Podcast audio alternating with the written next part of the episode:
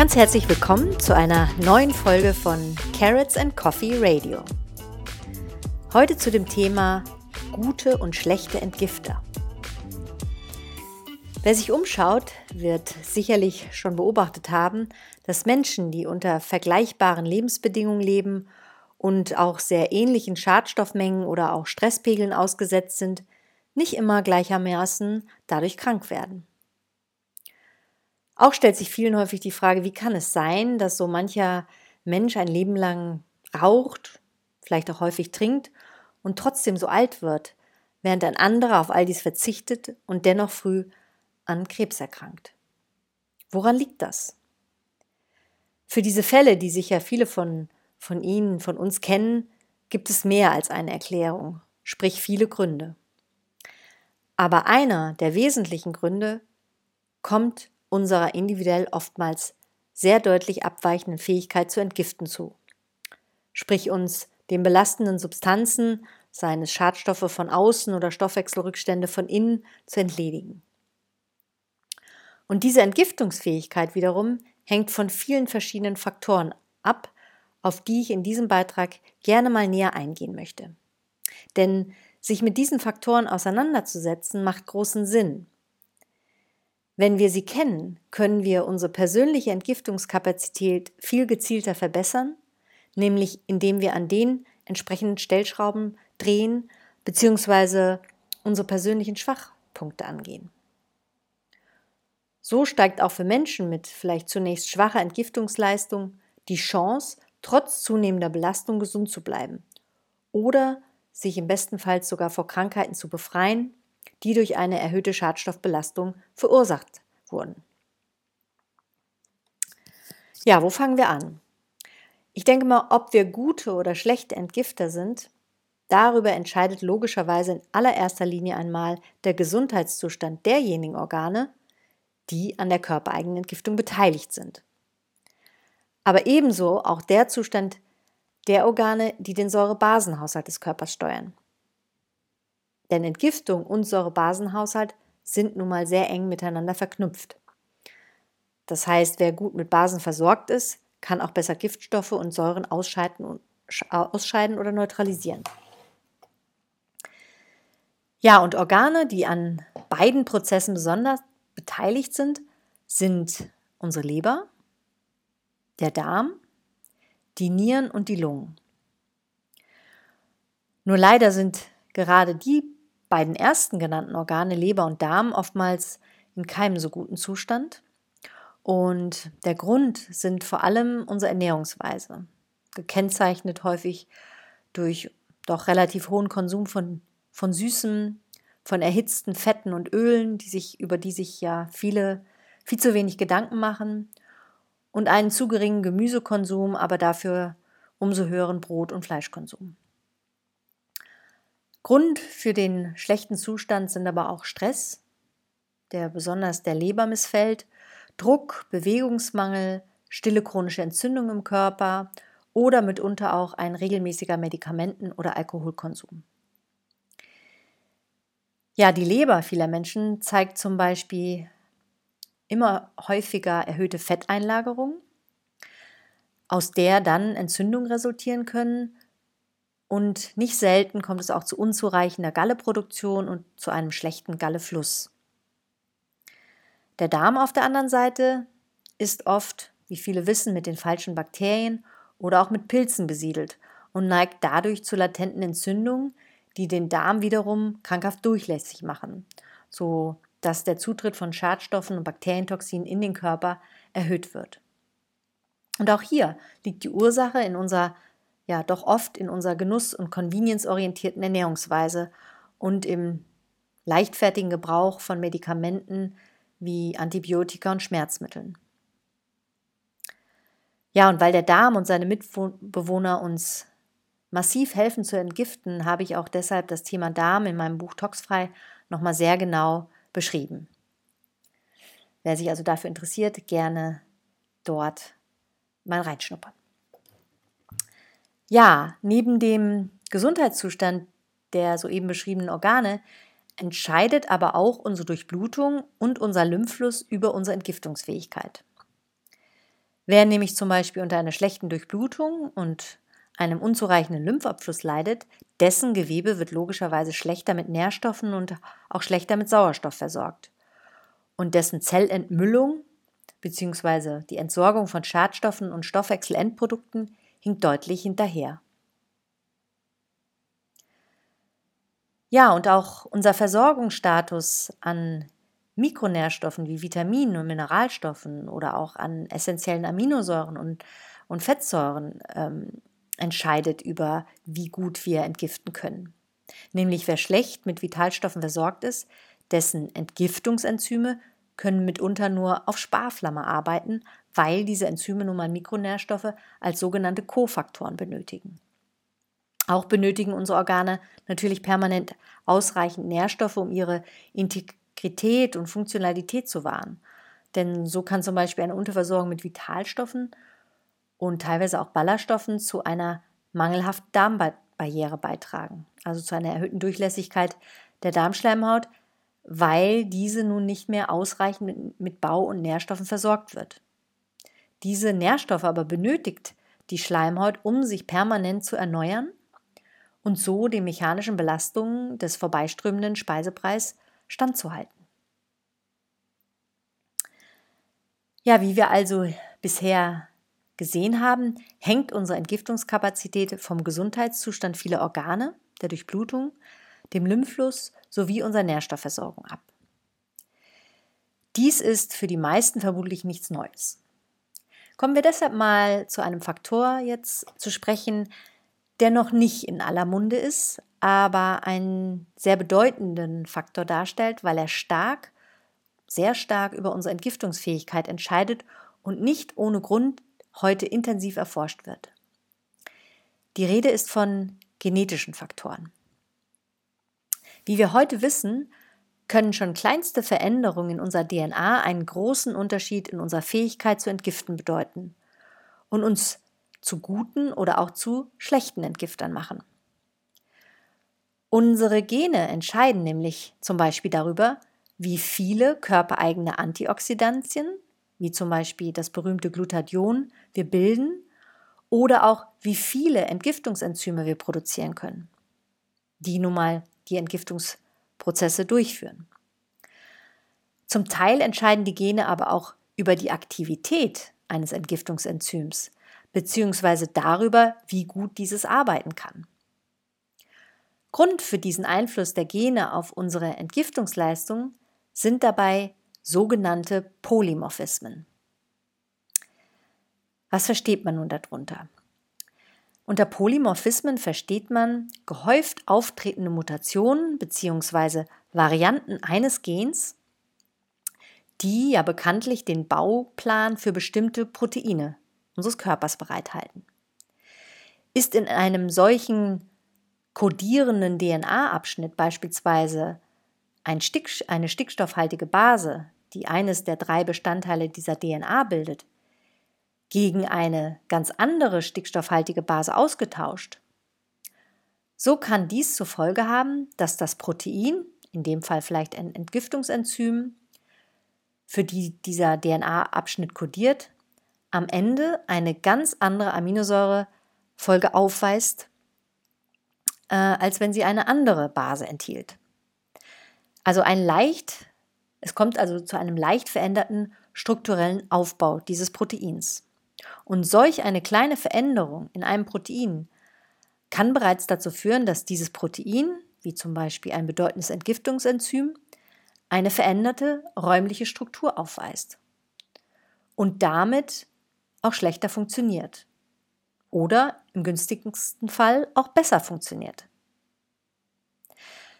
Das kann zum Beispiel bedeuten, dass es nun, also dieses Enzym, besser oder schlechter an sein Substrat, in dem Fall einen Schadstoff bindet und ihn besser abbauen oder auch umwandeln kann.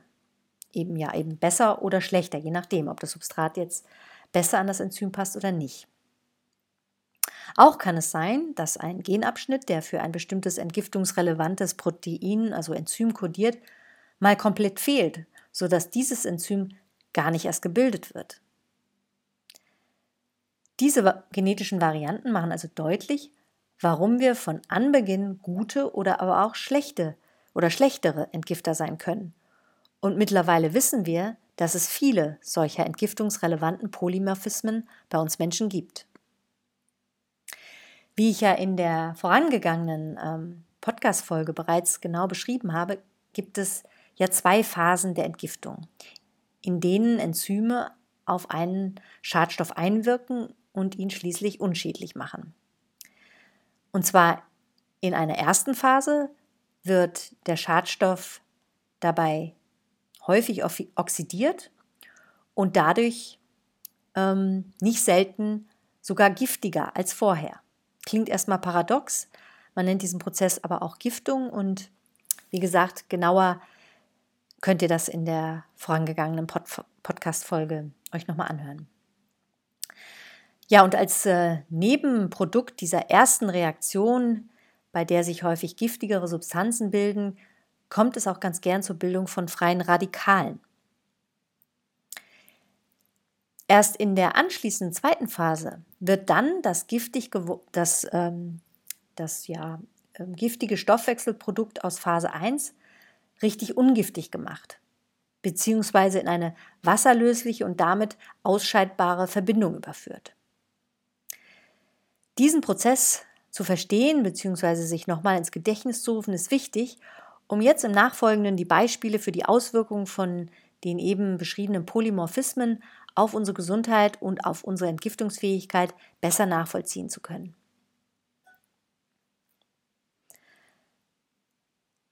Ja, nun ist es so, dass es Personen gibt, die zum Beispiel eine hohe Aktivität und Menge an Phase 1 Entgiftungsenzymen aufweisen und gleichzeitig eine geringe Aktivität und Menge an Phase 2 Enzymen.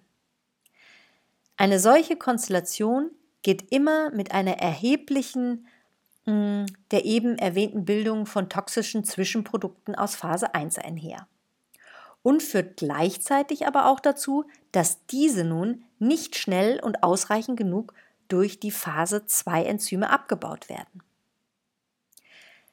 Hinzu kommt, dass es durch diese gesteigerte Phase 1, die man ja auch als Giftung bezeichnet, auch zur Bildung von mehr freien Radikalen kommt, auf die ich ja eben nochmal kurz eingegangen bin, und die deshalb eine gute Versorgung mit Antioxidantien und eine ausreichende Bildung von antioxidativen Enzymen im Körper selbst erforderlich machen, damit eben der Körper keinen Schaden durch diese Zwischenprodukte aus der aktiven Phase 1 nimmt, die ja bei dieser Person jetzt zum Beispiel verstärkt ist.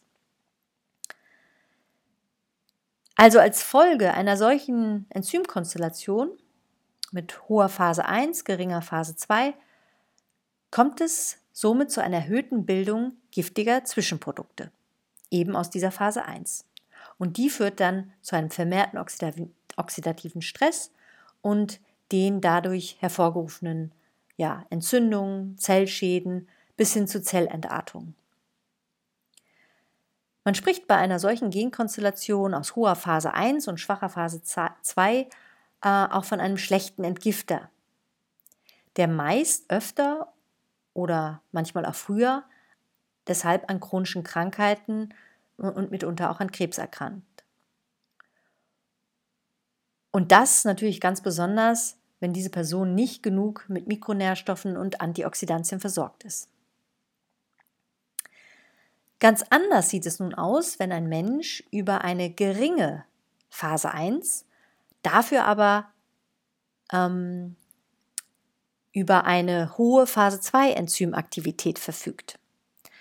Ein solcher Mensch produziert dann nämlich weniger der toxischen Phase 1 Zwischenprodukte, weil er weniger Phase 1 Enzyme oder weniger aktive Phase 1 Enzyme bildet. Gleichzeitig verfügt diese Person aber über eine schnelle Phase 2 und das bedeutet, dass er die toxischen Zwischenprodukte schneller abbaut. Also er bildet weniger und die wenigen, die er bildet, baut er auch noch schnell ab. Die Folge einer solchen Enzymkonstellation ist demnach eine geringe Akkumulation von toxischen Substanzen und eine zeitgleich schnelle Entsorgung derselben. Und das macht diese Menschen mit einer solchen Ausstattung von Genen zu den sogenannten Superentgiftern bzw. Schnellmetabolisierern, wie man die so schön nennt. Und in der Bevölkerung existieren immer sowohl schnelle, langsame als auch normale Metabolisierer, die eben vor allem durch diese Unterschiede in den Enzymaktivitäten oder auch Enzymmengen erklärt werden können. Ja, ich denke mir, jetzt wären noch mal ein paar Beispiele ganz nett, um das besser mit den guten und schlechten Entgiftern und diesen einzelnen Phasen zu verstehen und sich vielleicht auch besser merken zu können. Nehmen wir mal eine Person, die ich als schlechten Entgifter beschrieben habe und die dementsprechend eine solche schnelle Phase 1 und dafür eine sehr langsame Phase 2 aufweist. Und diese Person nimmt jetzt beispielsweise über einen längeren Zeitraum das bekannte Schmerzmittel Paracetamol mit dem Wirkstoff Acetaminophen. Ich hoffe, so spricht man das richtig aus. Und dieser Wirkstoff wird nun über diese Phase 1 und über ein bestimmtes Enzym, nämlich das Zytochrom P450, schnell in eine große Menge des Phase 1 Zwischenprodukts namens N-Acetylbenzochinominin, schwieriges Wort, umgewandelt. Warum erwähne ich das Ganze? Warum ist das wichtig? Es ist deshalb wichtig, weil dieses kompliziert klingende Molekül, was durch Phase 1 entsteht, für die Medikamentenwirkung verantwortlich ist. Also wir sozusagen ein Medikament zunächst in einer inaktiven Form zu uns nehmen und der Körper ist durch die Phase 1 in ein aktives Medikament verwandelt. Der Nachteil ist aber, dass dieses erste Phase 1 Zwischenprodukt nicht nur das aktive Medikament darstellt, sondern auch stark lebertoxisch wirkt. Nimmt jetzt eine solche Person häufig oder hohe Mengen von Paracetamol, kann es bei dieser Person nun leichter zu einem Leberschaden kommen, als zum Beispiel bei einer Person, die das Medikament nur langsam über die Phase 1 umsetzen und dafür anschließend auch noch schnell weiter über Phase 2 abbaut. Der schlechte Entgifter kann entsprechend das entstandene erste Zwischenprodukt nicht so schnell wieder abbauen und unschädlich machen wie ein guter Entgifter. Und Grund dafür ist eben seine geringe Aktivität der Phase 2 Enzyme. Der Grund können aber auch bereits erschöpfte Reserven an Glutathion sein, weil wenn jetzt jemand viel dieses toxischen Zwischenprodukts bildet und es abbauen möchte, dann benötigt er dafür Glutathion, weil Glutathion auch ein Bindungsmolekül ist. Das heißt, es ist das Molekül, an das dieses toxische Zwischenprodukt in der Phase 2 dann anschließend gebunden wird und entsprechend unschädlich und ausscheidbar gemacht wird. Also solche Menschen sozusagen benötigen unheimlich viel Glutathion, weil sie eben, wie gesagt, viel und schnell der toxischen Zwischenprodukte bilden und das Glutathion dann oftmals nicht ausreicht, um eine gute Phase 2 ablaufen lassen zu können. Also der Körper sozusagen wird seines Glutathions sehr stark beraubt. Ja, ein weiteres, vielleicht noch auch schönes, anschauliches Beispiel für den Einfluss der Genetik auf Entgiftungsprozesse ist zum Beispiel ein Polymorphismus, der das sogenannte Enzym COMT betrifft. Und zwar ist das ein Phase-2-Enzym, das auch das den Abbau von Stresshormonen, aber auch von Östrogenen und Nervenbotenstoffen wie zum Beispiel Adrenalin, Noradrenalin oder Dopamin, also an diesem Abbau beteiligt ist. Wenn dieses Enzym in seiner Aktivität oder gebildeten Menge durch einen Polymorphismus nun erniedrigt ist, können diese Personen, die diese Genvariante tragen, diese Substanzen nur langsam abbauen. Sie sind dann zum Beispiel als Konsequenz sensitiver gegenüber hormonwirksamen Umweltgiften, wie es ja viele gibt, ne? Denken wir nur an die ganzen endokrinen Disruptoren, also diese Chemikalien mit Östrogenwirkung, die wir vor allem im Plastik finden. Diese Menschen leiden aber auch stärker unter den östrogenbedingten prämenstruellen Syndrom, also PMS. Auch kann es sein, dass diese Personen insgesamt anfälliger sind als andere gegenüber Stress. Und dies kann wiederum dazu führen, dass sie in Stresssituationen leichter in Panik geraten und empfindlicher auf Stimulantien reagieren, wie zum Beispiel Koffein, weil eben Koffein mit einem Anstieg an Stresshormonen und Dopamin verbunden ist. Und sie dieses ja eben nicht so schnell abbauen können, weil sie eben diese geringe Phase 2 Kapazität haben, ne? Also dieses wenig von diesem Enzym oder ein weniger aktives Enzym, das diese Substanzen abbaut. Eine solche genetische Mutation ist aber nicht immer nur ein Nachteil. Und das erklärt vielleicht auch, warum es so viele Varianten, also es gibt die guten, die mittleren und die schlechten Entgifter. Wenn man das mal nicht nur auf die Entgiftung bezieht, so versteht man, dass diese Personen, die ja nun höhere Spiegel an diesen Substanzen in sich mehr oder weniger anstauen, nicht selten auch über einen höheren inneren Antrieb verfügen, unermüdlich sind, viele Projekte im Leben in Angriff nehmen und häufig auch durch ihre überdurchschnittliche Kreativität auffallen. Alles sozusagen Konsequenzen aus einem erhöhten Spiegel an Dopamin und vielen Neurotransmittern. Also es kann immer, oder es hat vieles auch zwei Seiten. Aber was die Entgiftung betrifft, sind sie natürlich hier schlecht aufgestellt und müssen dementsprechend vorsichtiger sein mit den üblichen Genussdrogen oder Alltagsgiften, wie ich sie manchmal auch böse nenne.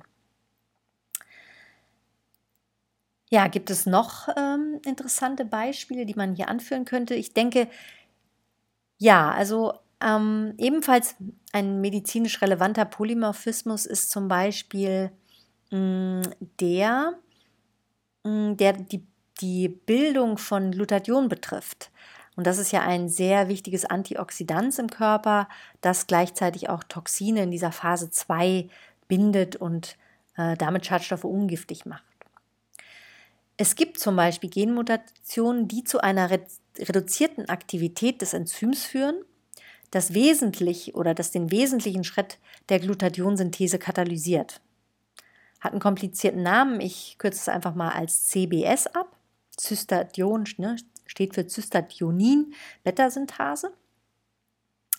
Wer zum Beispiel von einer solchen Mutation betroffen ist, wird deshalb besonders empfindlich auf Schadstoffe und Medikamente reagieren, die reichlich Glutathion für die Entgiftung benötigen bzw. verbrauchen. Hinzu kommt, dass eine Person, die eben eine Störung oder eine verlangsamte Bildung dieses Glutathions aufweist, auch erhöhte Homozysteinspiegel im Blut zeigt, weil eben dieses Enzym auch für den Abbau dieser gefäßschädigenden Aminosäure Homozystein zuständig ist. Und deshalb haben Menschen mit genetisch bedingter geringer Glutathionproduktion deshalb noch dazu ein erhöhtes Risiko für Herz-Kreislauf-Erkrankungen. Also man ist nicht nur ein schlechter Entgifter oder Phase-2-Entgifter, sondern trägt auch noch ein erhöhtes Risiko für Atherosklerose, Schlaganfall, Herzinfarkt etc. Von unserer Genetik interessanterweise hängt aber nicht nur die Menge und Aktivität an Phase 1 und Phase 2 Enzymen ab, sondern auch die Menge an den sogenannten Phase 3 Transportern, die ich ja ebenfalls im letzten Podcast mal erläutert habe. Und diese nämlich sind ja verantwortlich dafür, dass dann die wasserlöslich gemachten Giftstoffe nach eben der erfolgten Entgiftung aus den Zellen gepumpt werden.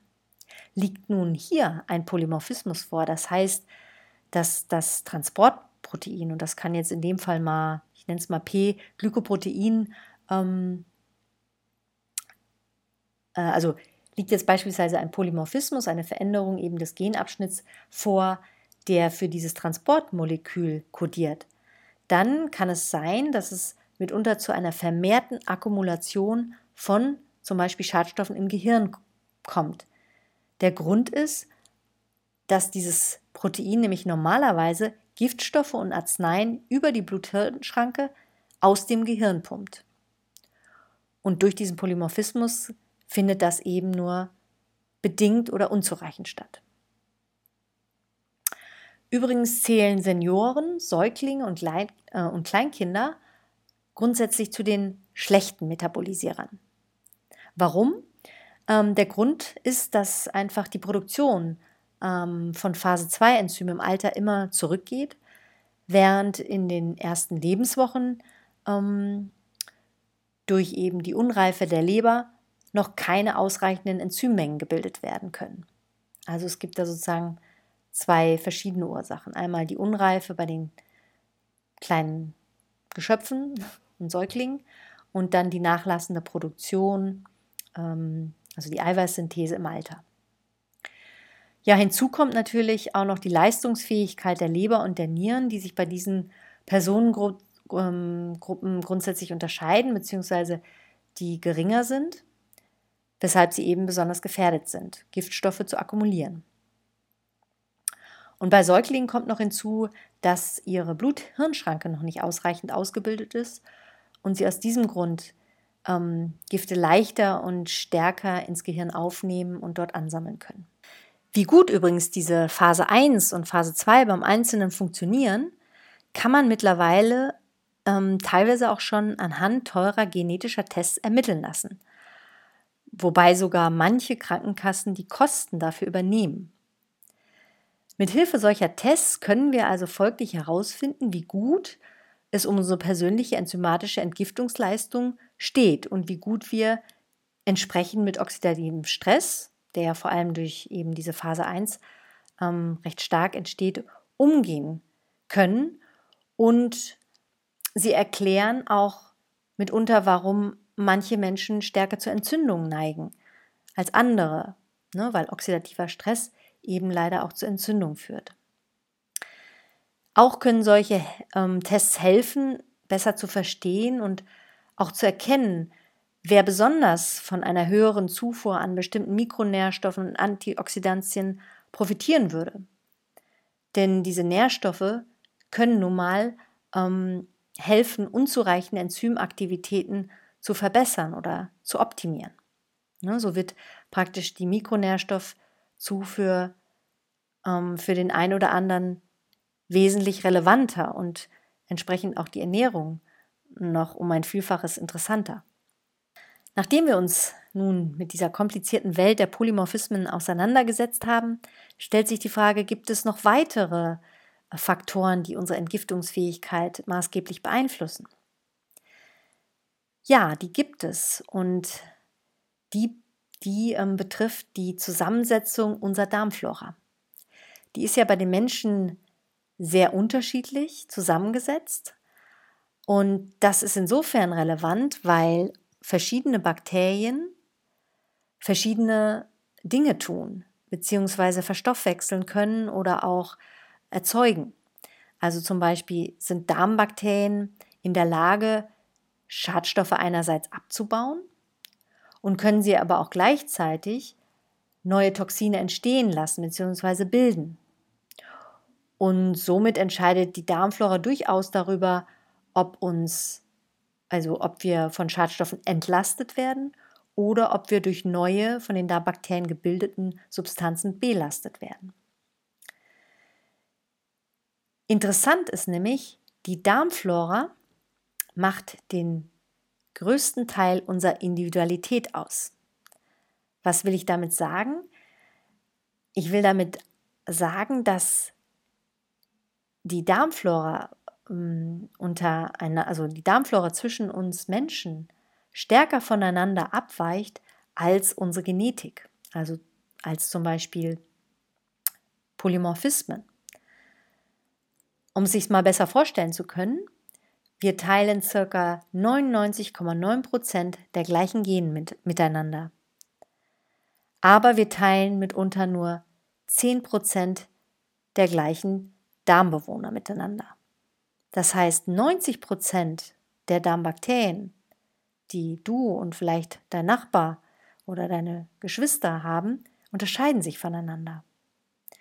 Die Darmflora ist demnach die große und die größte unbekannte Variable, die uns so verschieden voneinander machen und auch einen starken Einfluss auf unsere Entgiftungsfähigkeit haben.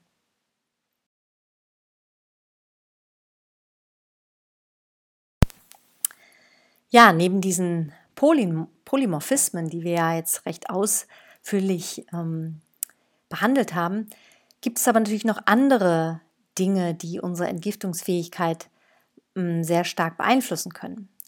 Und da ist zum Beispiel mal die Darmflora zu nennen, die sich ja durchaus von Mensch zu Mensch sehr stark unterscheiden kann.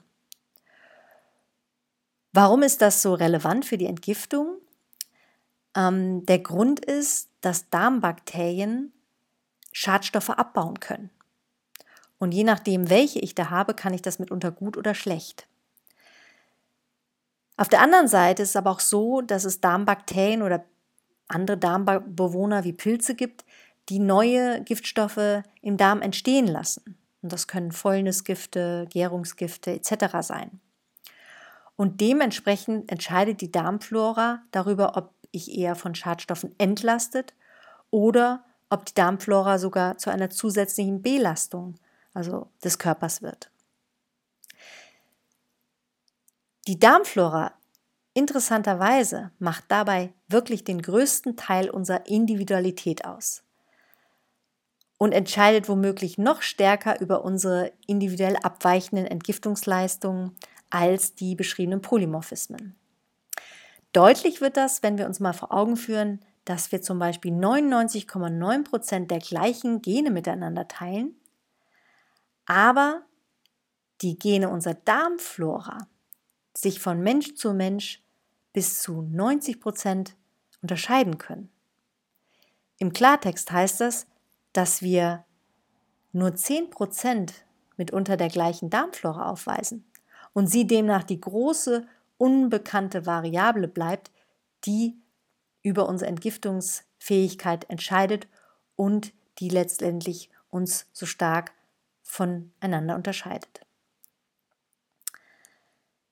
Ja, all diese Erkenntnisse über die Einzigartigkeit unserer Gene und unserer Darmflora haben mittlerweile dazu geführt, dass es sowas gibt wie diesen Ansatz der personalisierten Medizin und Ernährung, im Englischen auch Personalized Medicine oder Personalized Nutrition genannt, die nämlich versucht, diese Unterschiede zwischen Menschen viel mehr Beachtung zu schenken. Und ich bin gespannt, was sich mit unserem wachsenden Wissen über Polymorphismen und Wechselwirkungen zwischen Darm und Körper mal an neuen Therapien ergeben wird, beziehungsweise bin gespannt, wie wir in Zukunft viel individuell zugeschnittenere Therapien vorfinden werden.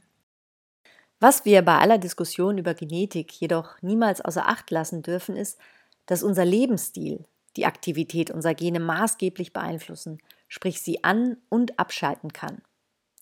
Das Stichwort lautet hier Epigenetik bzw. epigenetische Faktoren. Und über dieses Thema, weil es eben so interessant ist, habe ich auch deshalb vor längerer Zeit eigens ein kleines E-Book verfasst. Das E-Book könnt ihr jederzeit unter www.anzenarsan.de unter dem Titel Epigenetik, der Einfluss der Ernährung auf unsere Gene, bekommen. Für alle, die gerne mehr über dieses Thema erfahren möchten. Ja, was wir zusammenfassend nun festhalten können, ist, dass egal mit welchen genetischen Varianten wir ausgestattet sind, wir niemals bloße Opfer unserer Gene sind. Durch einen gesunden Lebens- und Ernährungsstil, die verstärkte Unterstützung der Entgiftungsorgane, die Verbesserung der Durchblutung und auch des Lymphflusses haben wir sehr wohl Einfluss auf unsere Entgiftungsfähigkeit. Somit kann jemand, der diesen Einflussgrößen mehr Beachtung schenkt und gezielt seine Schwachstellen angeht, am Ende sogar besser dastehen als ein genetisch gut aufgestellter Entgifter, der all dies ignoriert und sein Entgiftungssystem am Ende doch überlastet. Und er weiß nie, wo genau seine Toleranzschwelle letztendlich erreicht wird. Ebenfalls nochmal betonen möchte ich, dass der Zustand unserer Darmflora und Darmschleimhaut deutlich über unser Entgiftungsvermögen entscheidet. Da die Darmflora und auch die Schleimhaut bei vielen von uns heute in keinem guten Zustand ist, sollten wir auch darauf unseren Fokus heute legen. Ja, am Ende dieses Podcasts nun angekommen, hoffe ich sehr, dass ich Sie mit diesem etwas länger gewordeneren Beitrag bereichern konnte. Und wenn Sie jetzt Lust bekommen haben, noch tiefer in die Materie einzusteigen und erfahren möchten, wie Sie am besten beim Entgiften vorgehen, Ihre Entgiftungsfähigkeit steigern und den Darm gesunden können, dem sei an dieser Stelle noch mein Buch Toxfrei – Selbsthilfe und Prävention mit Krebs empfohlen. Näheres über das Buch erfahren Sie unter www.toxfrei.de. Und wenn Sie sich grundsätzlich für das Thema Ernährung interessieren, sind Sie herzlich eingeladen, auch unseren kostenfreien Newsletter zu abonnieren. Links dazu finden Sie in den Shownotes. Ja, und last but not least, wenn Ihnen dieser Beitrag gefallen hat, würde ich mich über Ihren Daumen hoch sehr freuen und gleichfalls natürlich auch, wenn Sie Lust haben, eine kleine Bewertung auf iTunes oder anderen Podcast-Anbietern für mich zu hinterlassen. Denn so steigen unsere Chancen, dass auch andere auf diesen Podcast aufmerksam werden und entsprechend von ihm profitieren. Ja, soweit für heute von mir. Ich sage merci fürs Lauschen und tschüss bis zur nächsten Folge von Carrots and Coffee Radio.